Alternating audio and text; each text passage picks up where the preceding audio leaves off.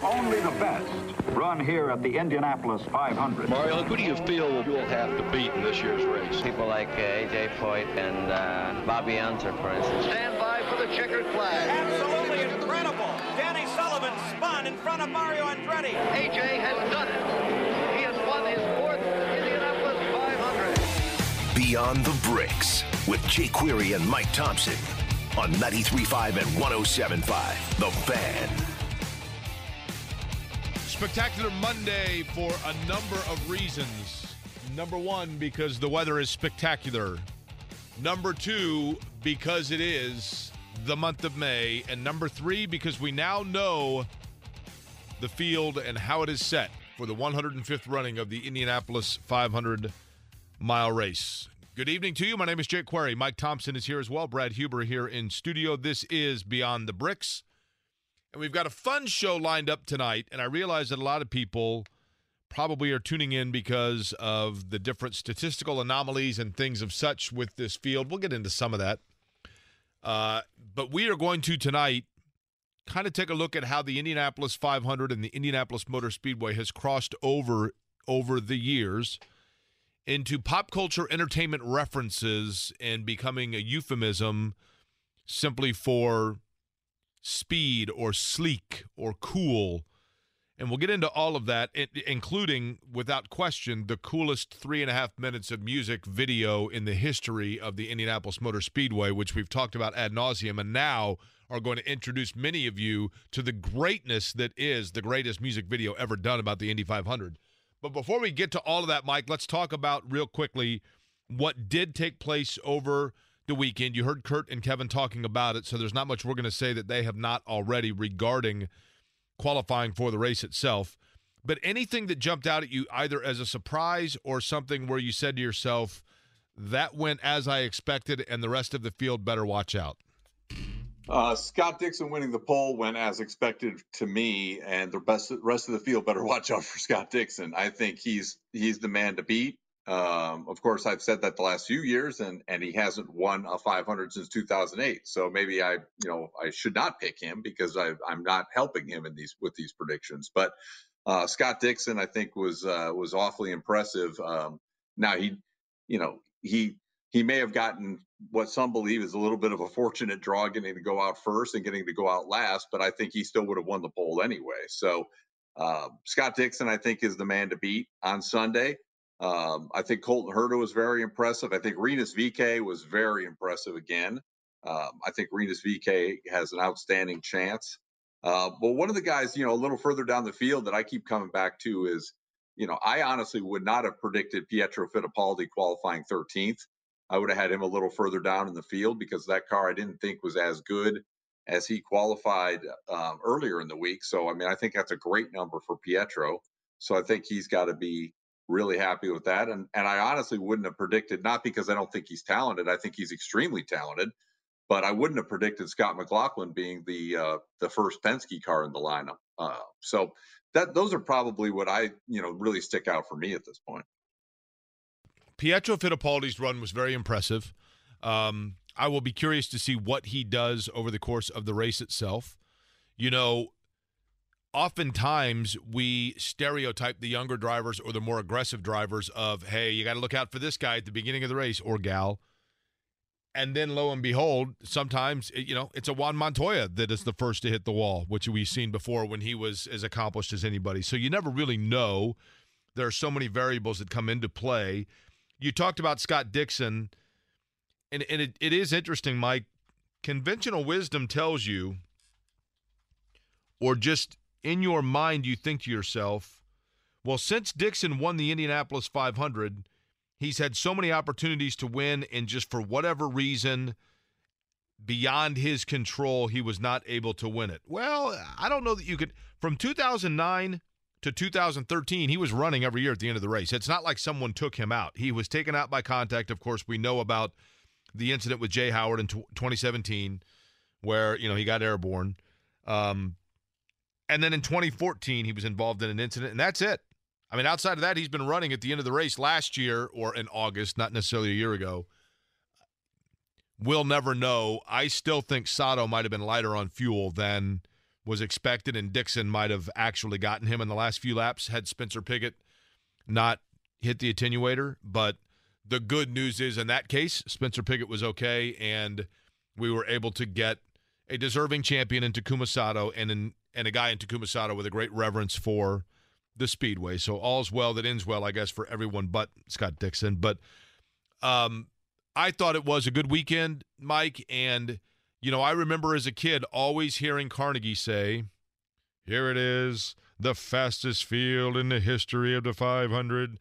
And that was always so cool. But, of course, you thought, well, yeah, they all are going to go faster than the year before. Obviously, that has changed somewhat. But now, for the first time in some 7 years, we can say the fastest field in the history of the event, which is pretty cool. Yeah, I think that's very cool. And you know, you feel for the two that didn't make it, of course. Charlie Kimball has been just nothing, and not surprisingly, because Charlie Kimball's a class act, but you feel for Charlie Kimball not making it, and you feel for R.C. Enerson not making it, and the Top Gun guys, they put everything they had into it and gave it their all. But I think they really gained a lot of fans this week. Unfortunate that they didn't make it, but you've got to feel good for Simona Di Silvestro. And Peretta Autosport making the race. So we have some great storylines, and as you said, the fastest field. And so I'm ready for him to drop the flag. Yeah, I thought Charlie Kimball in particular. Look, R.C. Enerson, when he did not make the field, you could kind of tell with R.C. Enerson that it was, hey, you know what? We got everything we could out of the car. We did, you know, we were underfunded, and we came together late. And so, you know, maybe it won't be the case next year if R.C. Enerson comes back and doesn't make the field. But for this year, you know, they were proud of their effort, and they were proud of coming out and getting out there and turning laps and learning what all goes into trying to qualify for the race. And so hard to say a feel-good story when they didn't make the race. But for what they had to go through, you know, they could be proud of themselves. Charlie Kimball, I will say, I think, Mike, probably gained some fans over the course of the weekend because of his quote, you know, race cars are the heart of this place, but the fans are the soul. And August was soulless, and it was great and a privilege just to come back and drive a car in front of the fans here. You say that kind of thing, and then later, and I think this didn't go with as much fanfare or attention, but the fact later that he sent a tweet congratulating Beth Peretta and that team and saying that he was looking forward with his daughter to be able to watch Simona Di Silvestro and pull for her. And it then confirmed from the team that, in fact, he went up and said encouraging words to them before they even went out to battle it out for the last row. Those are kinds of things that are pure class from Charlie Kimball, and I think go a long way in people, even some 11 years after he arrived here, saying to themselves, that's a guy I'm going to root for in the future. And I think people are excited to see him come back and try it again next year. Oh, I agree 100%. Charlie, I've always thought Charlie's a good guy. He's always had time for us and given us good quotes and really thoughtful quotes. And I've always really liked Charlie and gotten along really well with him. And I'm really, again, I'm sad he didn't make it, but I think he did. I think he gained a lot of new fans. And I agree with everything you said, too, about RC. I want to make sure we stress about RC. This isn't a situation where this is a guy who's not talented enough to make the field. RC Enerson's a good race car driver, and I think that he's knocking on the door to get an opportunity, you know, to keep showing that. Now, the Top Gun situation that came together really late, as you said, and they did. They rang everything they could out of the car, and they were still pretty close to making the field. So I think with more funding and more, you know, having more time to put that together, they could be in the field next year with that group. So, but I just want to make sure everybody understands R.C. Enerson, this isn't on him, and this isn't any kind of reflection on him. And it's really not a reflection on the team either. I mean, they put together everything late, but R.C. Enerson's a talented race car driver. Okay, I have some statistics about the field that I want to have fun with you, trivia questions, Mike, before we get into the meat of Beyond the Bricks tonight. And I'm going to put you on the spot with some of them. Is that fair with you? Okay. Sounds now, good. For the sake of the awkward radio that is dead silence for like 10 seconds, if you don't get it within – in some of them you'll know right away. Some of them you might have to think. If you know, I'm not going to let you sit for 30 seconds and flap in the wind, right? We're going to move it fairly quickly. Fair enough. Okay, here we go. Number 1, Pietro Fittipaldi, now the fourth grandson of a winner, to start in the Indianapolis 500 or to qualify for, assuming that he will make the start. The other three drivers, aside from Emerson Fittipaldi, to see a grandson in the field. Go ahead. To see a grandson in the field. Bill Vukovich would be one. That is correct. Others to see a grandson in the field. You said winners, correct? Correct. An Indy 500 winner who saw a grandson qualify for the Indianapolis 500. Oh, boy. You caught me with this one, I think, right off the top. One of them, their grandson turned 19 on race day. Oh, well, then, what? Wait, what? Well, one of them is Mario because with Marco. That is correct. Okay, and then turned 19 on race day this year? No, as a rookie. When he was a rookie, he became the youngest driver in the history of the event. And then so AJ Foyt the fourth. That is correct. So. That is correct. All okay. Right. The leader at halfway point of the Indianapolis 500. There has not been a leader at the halfway point to win the race since this driver did it within the last decade. Who was it? Simon Pagenaud. That's a great guess. I'll give you this hint. You ready? Okay. His sponsor can deliver things quickly. Can deliver things? Oh, Ryan Hunter-Reay. Ryan Hunter-Reay is indeed the correct answer. That is outstanding work from you there. Okay, I've got a couple of others here. Takuma Sato could become the oldest repeat winner in a back-to-back scenario, surpassing whose record? Oldest repeat winner? So this person did repeat, is what you're saying. No. Okay. I phrased this poorly. Sorry. Takuma Sato has the opportunity to become the oldest back-to-back winner of all time. He would eclipse the record of what driver who currently is the oldest driver to have won back-to-back races? I'll give you a hint. Think all-time hits leader, Cincinnati Reds. I was going to say it would have to be Maury Rose. Maury Rose is indeed the correct answer. That is indeed the correct answer. I was going to say it'd have to be Maury Rose because he was older than Shaw was at the time that Shaw did it. So. You are correct that it is Maury Rose. Okay, let me find one other for you here. Okay, this driver has started more races before the age of 30 than any other. More Indianapolis 500s? Correct.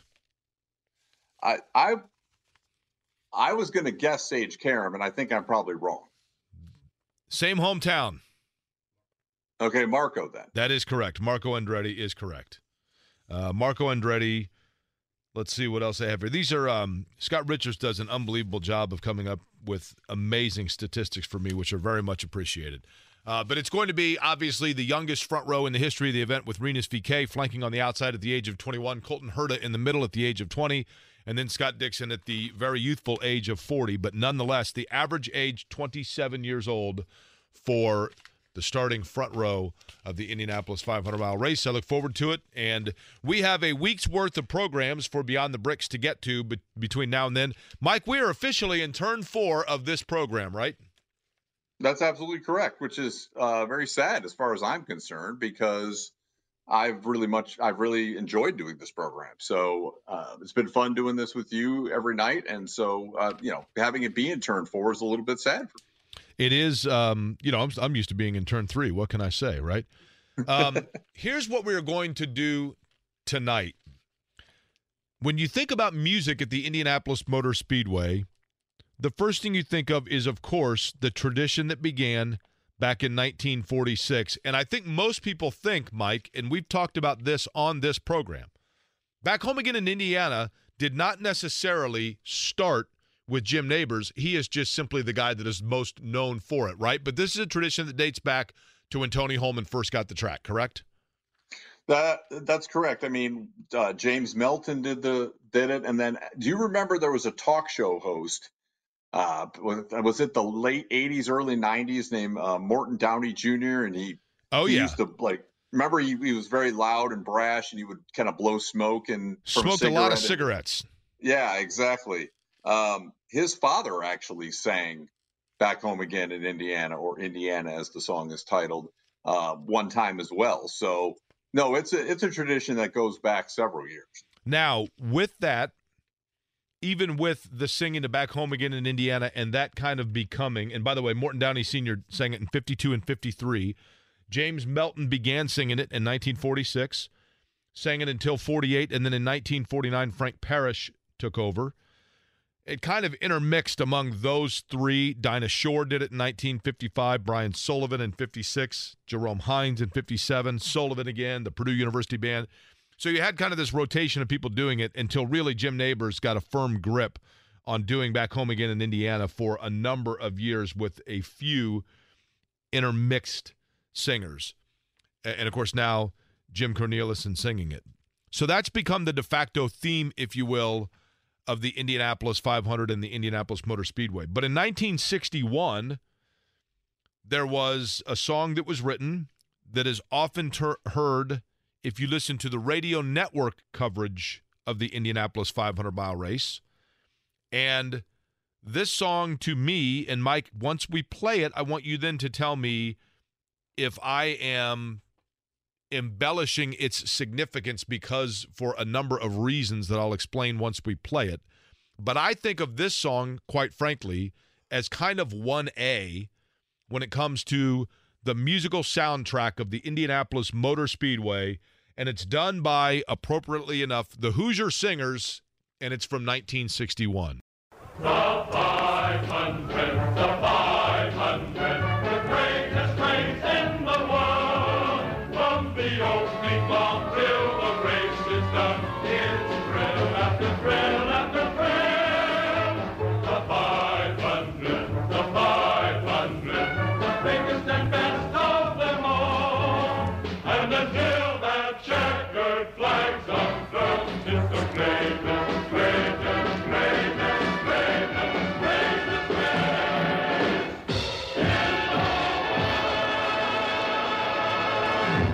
That is, again, the 500 by the Hoosier Singers. And Mike, on a personal note, two things about that song to me that will always be special. Number one, when I hear it, I immediately think of Bumps In and Out and Breaks In and Out with Sid Collins and the IMS Radio Network. But I did not know until I was a young man, really, when my dad told me that my dad, who grew up in the north side of Indianapolis and worked, he went to North Central High School and Broderpool High School, both. During high school, he worked as a soda jerk. No, my dad is not a jerk. He's the nicest guy in the world. But soda jerk is, of course, what it was known when you were jerking the levers to make different flavored sodas in drugstores back in the day. And my dad was a soda jerk at a pharmacy called Jordan Pharmacy, named for Joe Jordan, who owned the pharmacy. Joe Jordan is actually the man who wrote that song. And in 1961, when it was selected, I guess, as the song to be used for the Indianapolis Motor Speedway, they had a reception for it. And Joe Jordan, and my dad was a senior in high school. And so Joe Jordan showed up one day at Jordan Pharmacy with a brand new suit for my dad. And, my dad's thinking, why are you buying me a brand new suit? And Joe Jordan said, well, there's going to be a reception for this song that I wrote, where we're going to celebrate the fact that it is going to be the song of the 500. And I want you, because my dad loved music. My dad was in the counterpoints choir at North Central High School and was a musically inclined guy. And so Joe Jordan said, I want you to be able to come to the reception. And so therefore, I bought you a new suit to celebrate with me this song, because I know how much you love music. And lo and behold, my dad would go on to have a son in myself who loved the 500 as much as my dad really loved music at that time. So I am biased about that song, admittedly. But having said that, Mike, would you agree that it has a special significance within the lore of the Indy 500? I would agree with that. Just to correct one thing you said, the name of the group is actually the Singing Hoosiers. Oh, did I say the Hoosier Singers? Sorry. Yep. This is the Singing Hoosiers. And what I do know about that group is that basically they were the glee club of Indiana University, like a choral, like an ensemble group. And they've been around for a long time. I mean, the Glee Club, I guess, was founded, in the late 1890s.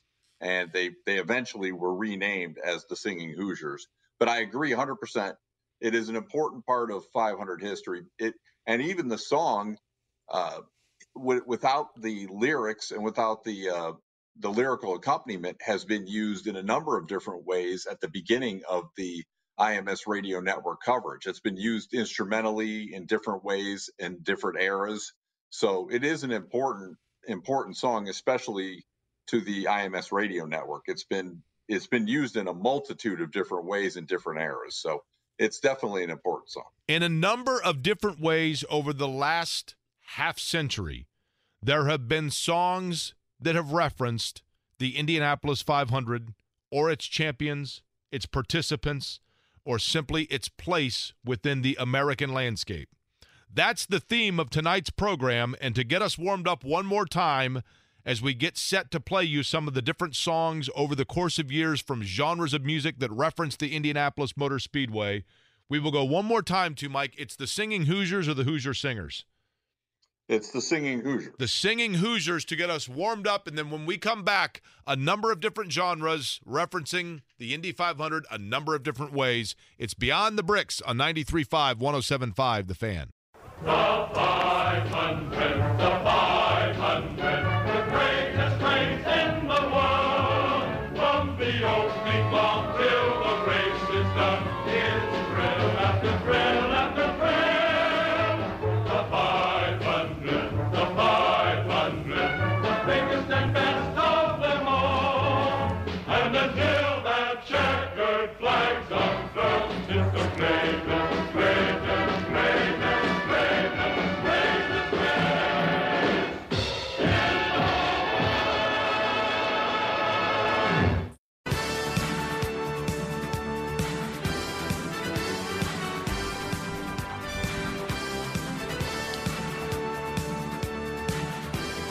Seven minutes after the hour, Jake Query here along with Mike Thompson, Brad Huber here as well. This is Beyond the Bricks, and this the final week before the running of the Indianapolis 500-mile race. And over the years, the Indy 500 has, of course, become something that has transcended just auto racing and become a euphemism, meaning speed or the ultimate in terms of the ingenuity of racing itself or the finest display of cars. I think, Mike, from a movie and television standpoint, there are two scenes that come to mind for me. I will tell you one. I will leave on the table for you others so as to not take away what you might be thinking of. I recall when I was a kid, I used to watch The Brady Bunch all the time. Of course, having no idea when I was a five-year-old kid in 1977 that what I was watching was actually an 8-year-old show in syndication. But I recall when Greg Brady kind of got hoodwinked into buying a car, I think from Jerry Rogers, Rat Fink, or something like that, and he souped it all up. And when he souped it up, he was getting ready to display it to the rest of the family in their driveway on the banks of their AstroTurf backyard. And I thought the Bradys were, I remember saying to my parents, I was like five, and I said, I didn't know they live in Indianapolis. And my dad said, well, no, the Brady Bunch, Jake, is like in California. And I said, no, it's Indianapolis, because he says, let me show you the hottest wheels this side of Indianapolis. And I thought he meant like whatever side of town they lived on. And then my dad explained to me what it meant. But that was when I think kind of my first introduction to Indianapolis was a phrase that simply meant the maximum when it came to racing. Now, for you, in terms of television or movie references, Mike, what jumps to mind? Danny Sullivan on Miami Vice. What do you think? Heck yeah. That was right at the time. Hey, Danny Sullivan was a cool dude, man. He was a cool dude. Real cool dude. He was a real cool dude. I think he had like Ferrari sunglasses or some variation thereof, right? Yeah, he had the Ray-Bans going. The Ray-Bans, yeah. Whatever it was. Yeah, absolutely. Danny Sullivan on Miami Vice, I think for sure. And, of course, I also think about the movie A Christmas Story. When, of course, Ralphie, they were coming back from Christmas, and the old man gets the flat tire, and he says, my dad, was proud of the fact he could change a tire faster than a pit crew in the Indy 500. So it's always been there, but... Yeah, and Gene Shepard is a big 500 fan, yeah. Yeah, so there have been references galore in movies. Meet the Parents, when Ben Stiller is racing home. Nice driving, Mario. And as we're about to find out, Mario Andretti's been referenced in a number of different songs as well. But this all kind of got underway. There have been other examples before, I realize. But in terms of tonight and going through the years of musical tributes to the Indy 500 or references thereof, we're not going to play the whole thing, but let's go back to a guy that had a song written about him, a ballad, if you will. And it was recorded, Mike, in 1960, and I'm talking about the ballad of Jimmy Bryan. Here is a little bit of the ballad of Jimmy Bryan.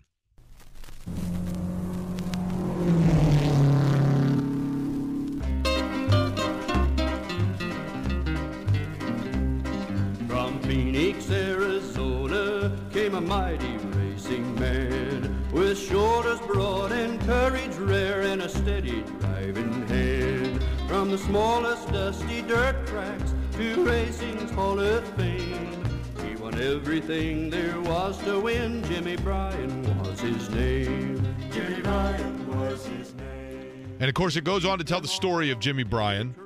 And this song, Mike, this is terrible of me to say, but as a young kid, that's kind of how I came to know and remember every year, aside from the fact that it's my dad's birthday and my dad used to sing this song on family trips in the car. But in Langhorne, Pennsylvania, June 19th, I always recall that as being the day, unfortunately, that Jimmy Bryan was lost because of the fact that it's mentioned in the song.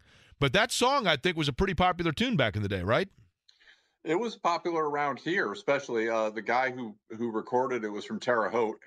I believe his name was Harry Weger. Correct. And he recorded it, and it was popular, definitely in this area in Central Indiana, certainly. Jimmy Bryan, of course, the 1958 Indy 500 winner. I've never understood the beginning of that song. Is it just the fact of the quality of the recording, or when it was recorded, was it made to sound like it was on like an old vinyl record like that? I've never known that, to be honest with you. Yeah, that's the version I have has that, that crackly, right? That old crackly record sound. And I think they all versions have that. That may be, yeah. But Mike, it turns out that Jimmy is not just the name of Jimmy Bryan, but there was another Jimmy who won the race and as a result got the illustrious compliment of having a ballad written about him, right? That is correct. And I'm talking about the fact that it was 9 years later when Bobby Mack decided that he would also do a ballad. This one is the ballad of Jimmy Clark.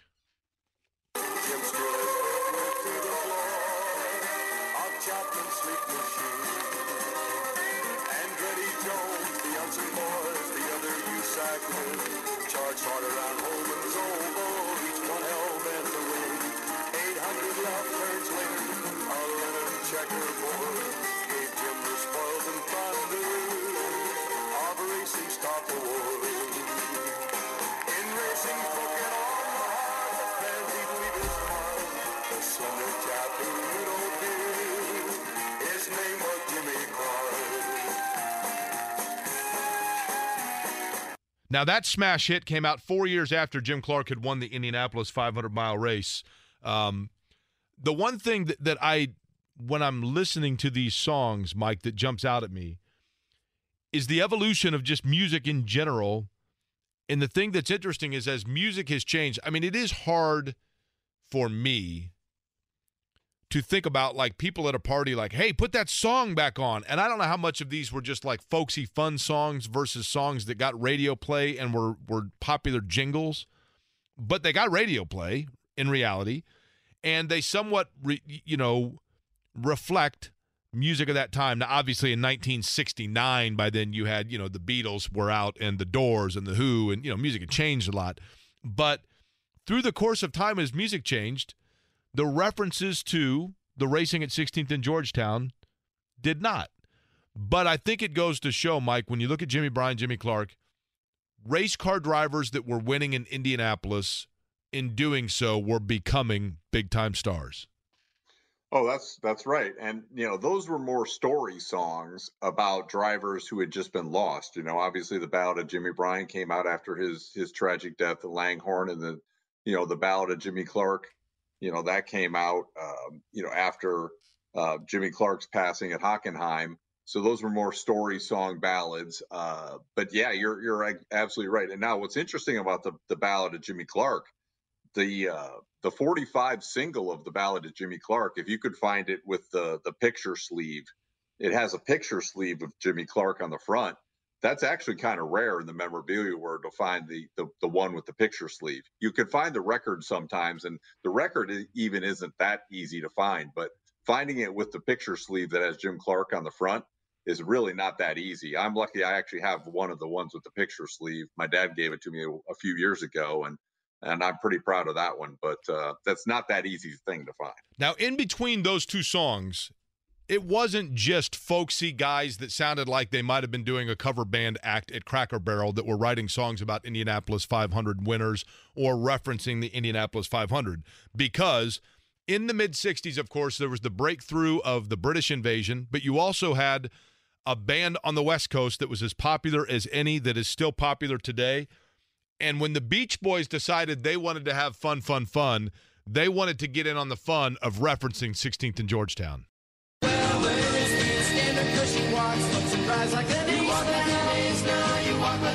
She makes the Indy 500 look like the Roman chariot race. Now, I want folks to remember the fact that Chariot was referenced, because in about 10 minutes, we're going to play for you the greatest song in the history of music about the Indianapolis 500 that also mentions chariots. But here's what's funny about that, Mike, with the Beach Boys. I've heard that song 50,000 times. The Beach Boys are an iconic band and, of course, one of the most influential bands of their era. I don't know that until you sent that to me tonight and I looked up the lyrics that I had ever caught the fact that the Indy 500 is referenced in it. It just so naturally rolls through my mind of knowing every word. I'm embarrassed to admit, I don't know that I've ever previously caught that reference. Should I be humiliated by that? I'm a little surprised by that, because I think that's the most well-known lyric about the Indy 500 in any song. So I am a little surprised that didn't immediately come to mind for you, because, again, with the Beach Boys, as popular as they were at the time especially, and as well-known as that song is, that I think that is the most well-known lyric about the Indy 500 anywhere. And, I mean, look, I'm somewhat embarrassed here, right? But oh, it's okay. I mean, that is pretty darn cool, right? That one, that might be, you're right, that's probably the most famous. I mean, clearly it's the most famous act that has done a song referencing it, right?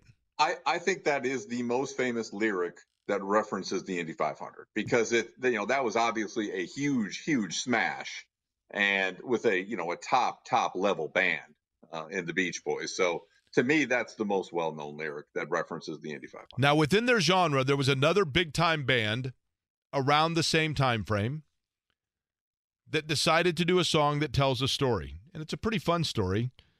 It's the story of a guy that was taking a road trip, driving across the country.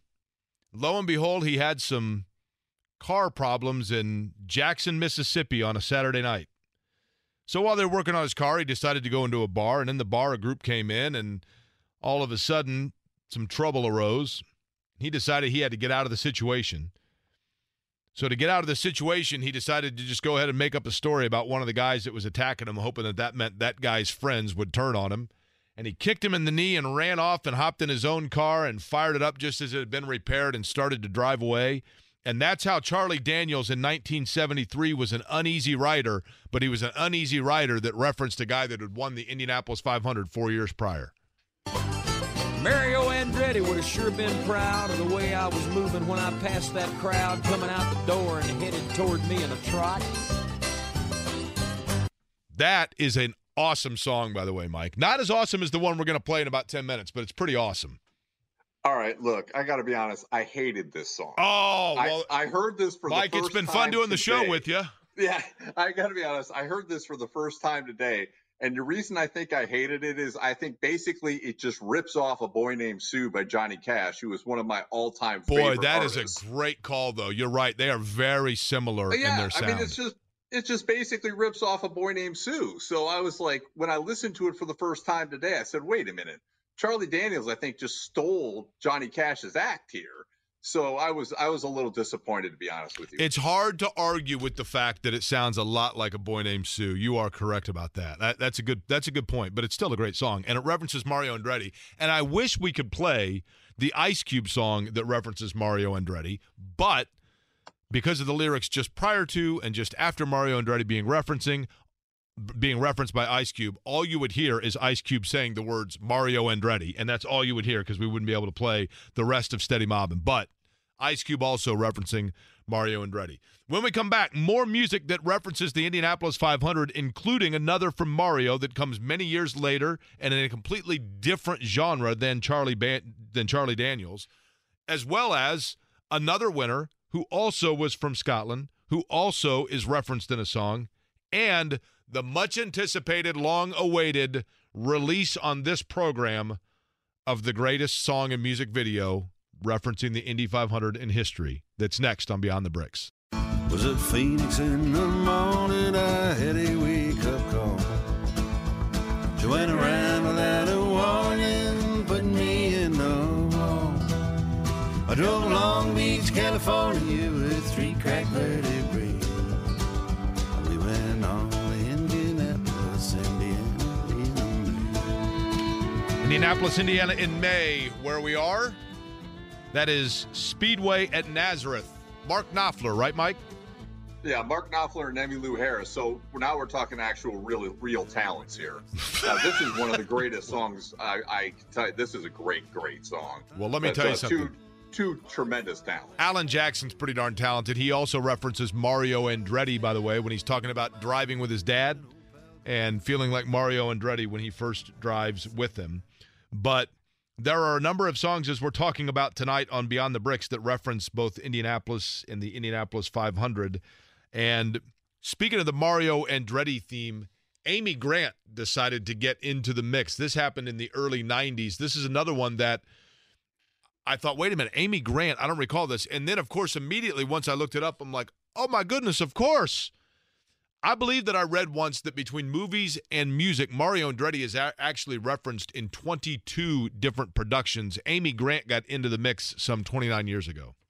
You like to drive like Mario Andretti. I like you taking my time. Now, Mario Andretti, of course, winning the race back in 1969, and as we talked about, it was in 1969 when a song not about Mario Andretti but Jimmy Clark was released. Bobby Mack's Ballad of Jimmy Clark in 1969.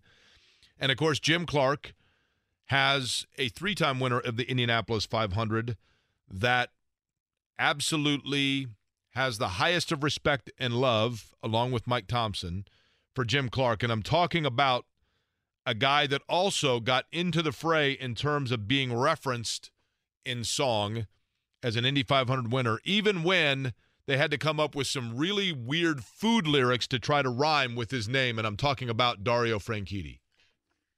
We live. Yeah. I spread too much love, haters can't keep up with me. I like to eat good, Caesar salad and baked ziti. I got a Chevy light when I mob through the city. I still move swift like Dario Franchitti. Dario Franchitti. Dario Franchitti. Now, is that Mike? Did they just like his name? I can't answer that question, but that lyric, the Big Ziti lyric, gets me every time. I love that song because it rhymes so well, and I love the beginning of the song. It's just really well done, right? What all do you think went into trying to come up with lyrics for that rhyme with Dario Franchitti? Like, were they passing by Maggiano's? Well, you could just stop with Big Ziti, because you could just rhyme that over and over. Well, they also do a good job of repeatedly saying his name, which is good, right? The music video, by the way, I think in the music video, they're just standing in front of like an old speedway somewhere. J.B. Lynch and is it Preem D? How do I say that? Yeah, I believe it's Preem D. I mean, it's not Eric B. and Rakim or EPMD. No, I can tell you that, right? But it's a good effort. But in 1983, it was the band, and I am apologetic here, folks. I thought forever, as long as I have been on this planet, I was yesterday years old when I learned that Menudo is from Puerto Rico and not Mexico. I thought for sure when Menudo on ABC, which was a feature on ABC Saturday morning cartoons where they would have the boy band Menudo singing in primarily Spanish with different songs, and you know, it was they were a boy band, so they were for kids. I was 10. It was pretty much I was the target demo.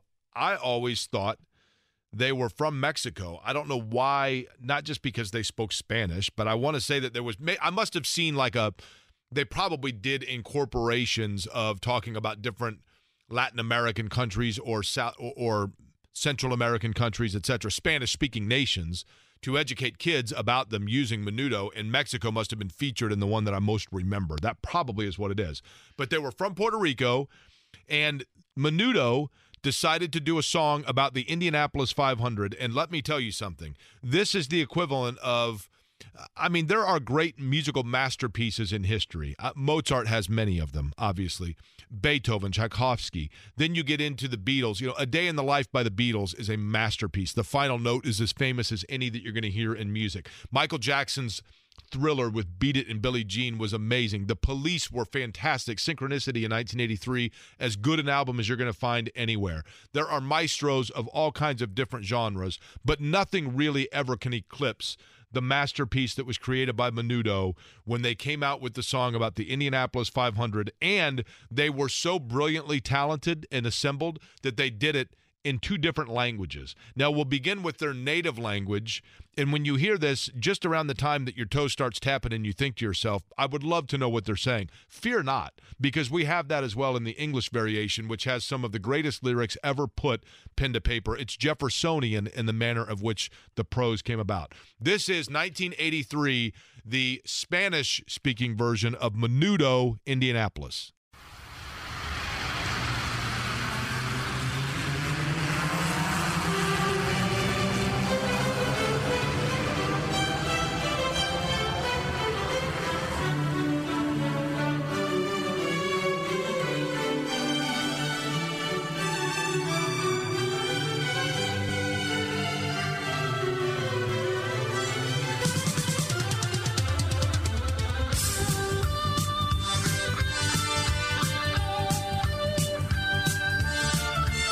Let me just begin by saying, we're letting this breathe out, because you got to hear the instruments. But wait till the chorus.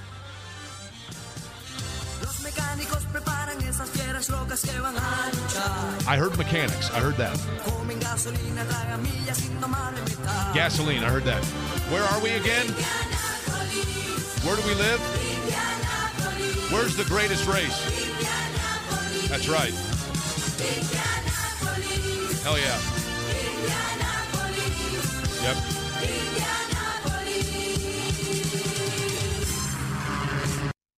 Now, the sound, Mike, of the car itself, never mind that's the sound of a Firebird going past, which is what they're driving in the music video. You hear that, and you are, aside from being captivated by all of its awesomeness, and if you haven't seen the music video, which is like 8 guys in Lululemon pants and tank tops dancing with no symmetry amongst one another at all on the yard of bricks. If you haven't seen the music video, and I would ask that you wait till the top of the hour to download it, because you're going to absolutely sacrifice the next 2 hours of your life by watching it on repeat 58 times. So please wait till the end of the program before doing that brilliance. But if you're watching it right now, or if you're listening to us, Mike, and you're saying to yourself, I wonder what they're saying, Mike, you dipped into the archives to find the exact answer to that, correct? Well, I did, because you were not aware. You said that there was an English version. I'm not certain. I immediately said to you, there's an English version. I still am not certain that the English version is actually Menudo. This might have been 9 kids they found at Glendale Mall, I think. There was one member of Menudo who spoke English. Okay. And so he did almost all of the English songs that they did. So without further ado, listen to these brilliant lyrics that were describing the signs and times of the Teo Fabi, Tom Sneva, Al Unser, Kevin Cogan, Al Unser Jr. years of the Indianapolis 500. And, of course, the music's still there. The instruments. Beautiful. I feel like I'm at the symphony. Over the horizon on Memorial Day, the sun shone. The day before Memorial Day, but that's okay. People come from everywhere to witness the greatest race. They do that, yep. In the pits, mechanics tune the motors, they're getting ready for the fight. Yeah, they are, for the fight. Gentlemen, start your engines, the green flag is down. Okay, that didn't rhyme, that's okay. Where are we? What city are you singing about, Menudo? That's right. What race do you want to see? That's right. Just keep repeating that. Thank you. Now, that right there is fabulous, although I would have gone, Mike, with the green flag is in sight, because wouldn't that have rhymed with what they said instead of just the green flag is down? Well, yeah, of course, but they had to set you up for the second set of lyrics that we're about to hear. Which I think, here we go. This is more of the greatness of the English version of Indianapolis. Cheers and banners fill the air together with the smell of burning gasoline. Mm-hmm. Were they running gasoline then? Everybody on your feet to welcome the ferocious machines. Ferocious machines. 33 warriors in the chariots go out into the battlefield. Heck yeah, they do. 33 shiny helmets take command of the wheel. Suddenly it's Ben-Hur. Indianapolis, Indianapolis, Indianapolis, Indianapolis, Indianapolis. Just keep repeating it. Thank you.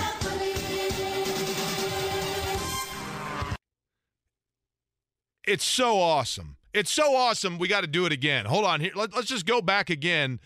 Brad, whichever one you want to pick of the three, just go back to more Menudo. It's beautiful. We got 2 minutes left. More Menudo, please.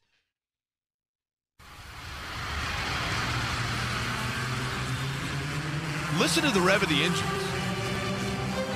See, right there, you can just see the sun cresting over the Northeast Vista. Can you not? The cannon just went off. The fans are filing in. The great speedway is awakening. It's going to be another running of the greatest race in the world. Wait a minute. What happened? Heck yeah. Put on your leotard, get on the bricks, and start flopping around with no symmetry to the rest of your boy band.